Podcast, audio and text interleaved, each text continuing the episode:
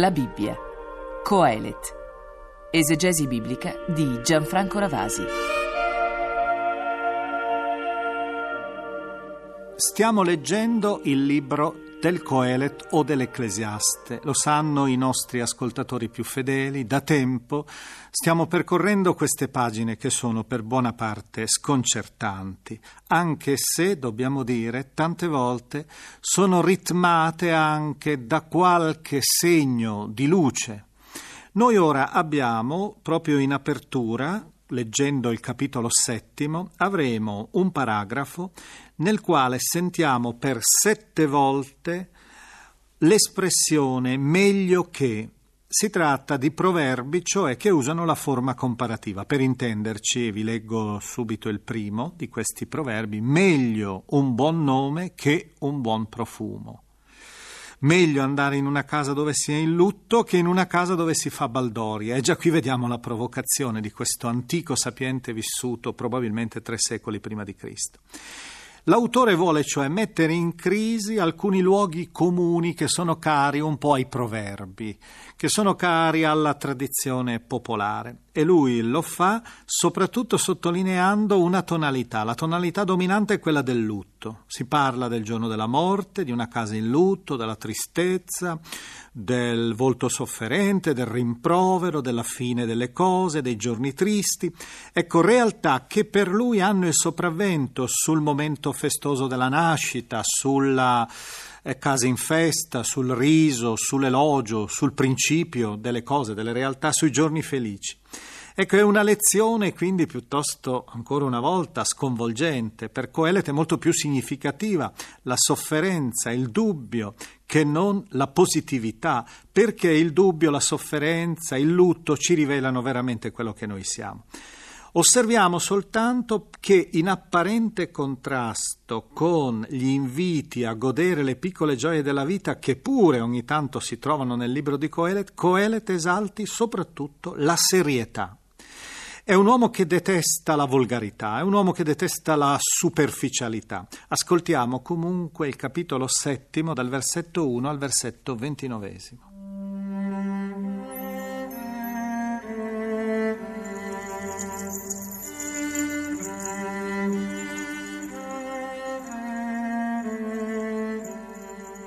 Meglio un buon nome che un buon profumo, e il giorno della morte che quello della nascita. Meglio andare in una casa dove si è in lutto che in una casa dove si fa baldoria, perché è quella la fine di tutti gli uomini e chi vive ad essa rivolge il pensiero. Meglio la tristezza del riso, perché davanti a un volto triste il cuore si fa migliore. Il pensiero del sapiente è rivolto alla casa in lutto, il pensiero dello stolto alla casa in festa. Meglio ascoltare il rimprovero del sapiente piuttosto che l'adulazione degli stolti, perché com'è il crepitio degli sterpi sotto la pentola, così è il riso dello stolto. E anche questo è vanità. Infatti le pressioni possono far deviare anche il sapiente e i doni possono corrompere la coscienza. Meglio la fine di una cosa che il suo inizio. Meglio uno spirito paziente che uno orgoglioso. Non essere facile ad irritarti nell'intimo, perché l'irritazione dimora in seno agli stolti. Non ti domandare perché i tempi antichi erano migliori del presente. Tale domanda non è ispirata da saggezza è bene avere oltre alla sapienza un patrimonio. È un vantaggio per quelli che vedono il sole. Infatti si vive all'ombra della sapienza come si vive all'ombra del denaro, ma vale di più il sapere, perché la sapienza fa vivere chi la possiede. Cerca di capire l'opera di Dio, perché nessuno può raddrizzare ciò che egli ha fatto curvo. Nei giorni felici sii lieto e nei giorni del dolore rifletti. Gli uni come gli altri sono opera di Dio, perché l'uomo non possa sapere mai nulla del proprio futuro. Tutto ho visto nei giorni della mia vana esistenza.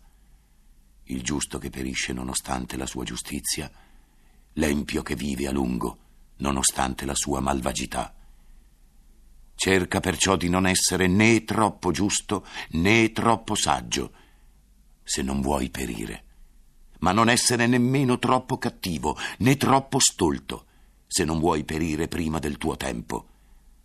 È bene che tu stia attaccato a una cosa, ma anche che tu non ti discosti dall'altra.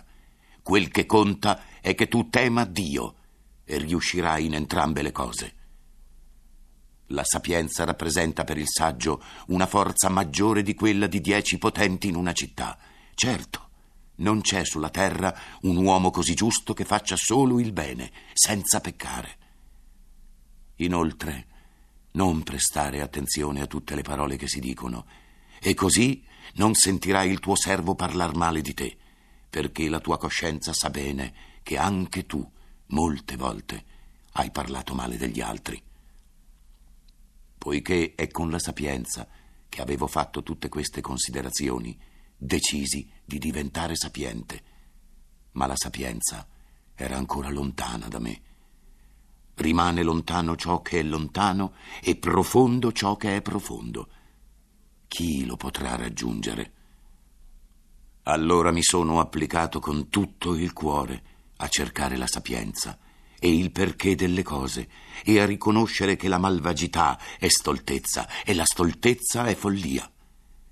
E ho scoperto che la donna è più amara della morte, perché essa è un laccio, il suo cuore è una rete e catene le sue braccia. Chi è gradito a Dio da lei fuggirà via, ma il peccatore sarà sua preda. Ecco, questo è ciò che ho scoperto, dice Coelet, nel cercare la ragione di tutto, vagliando le cose una ad una. Quello che io cerco ancora e non ho trovato è questo un vero uomo su mille l'ho trovato, ma una donna fra tutte non l'ho trovata. Questo solo, vedi, ho trovato. Dio ha fatto l'uomo semplice. È lui che va in cerca di tanti e tanti perché.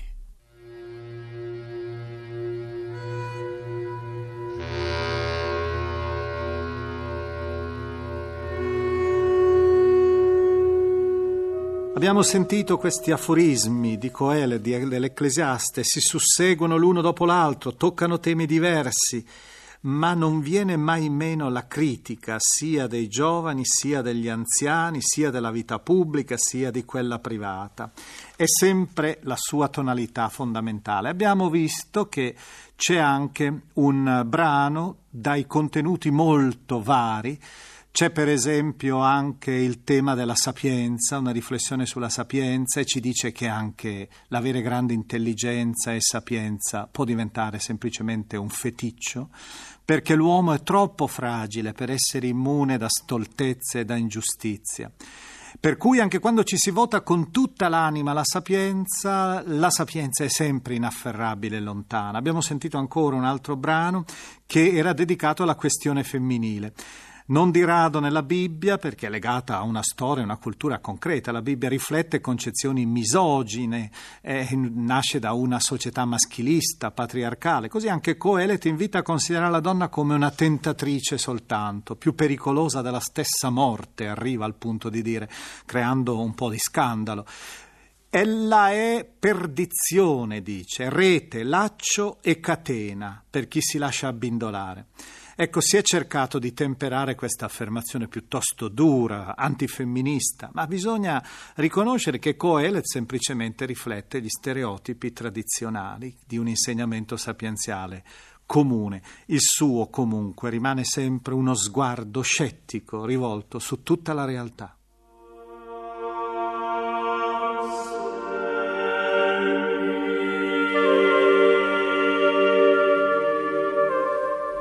Abbiamo trasmesso La Bibbia, Coelet, esegesi biblica di Gianfranco Ravasi, lettura di Alarico Salaroli.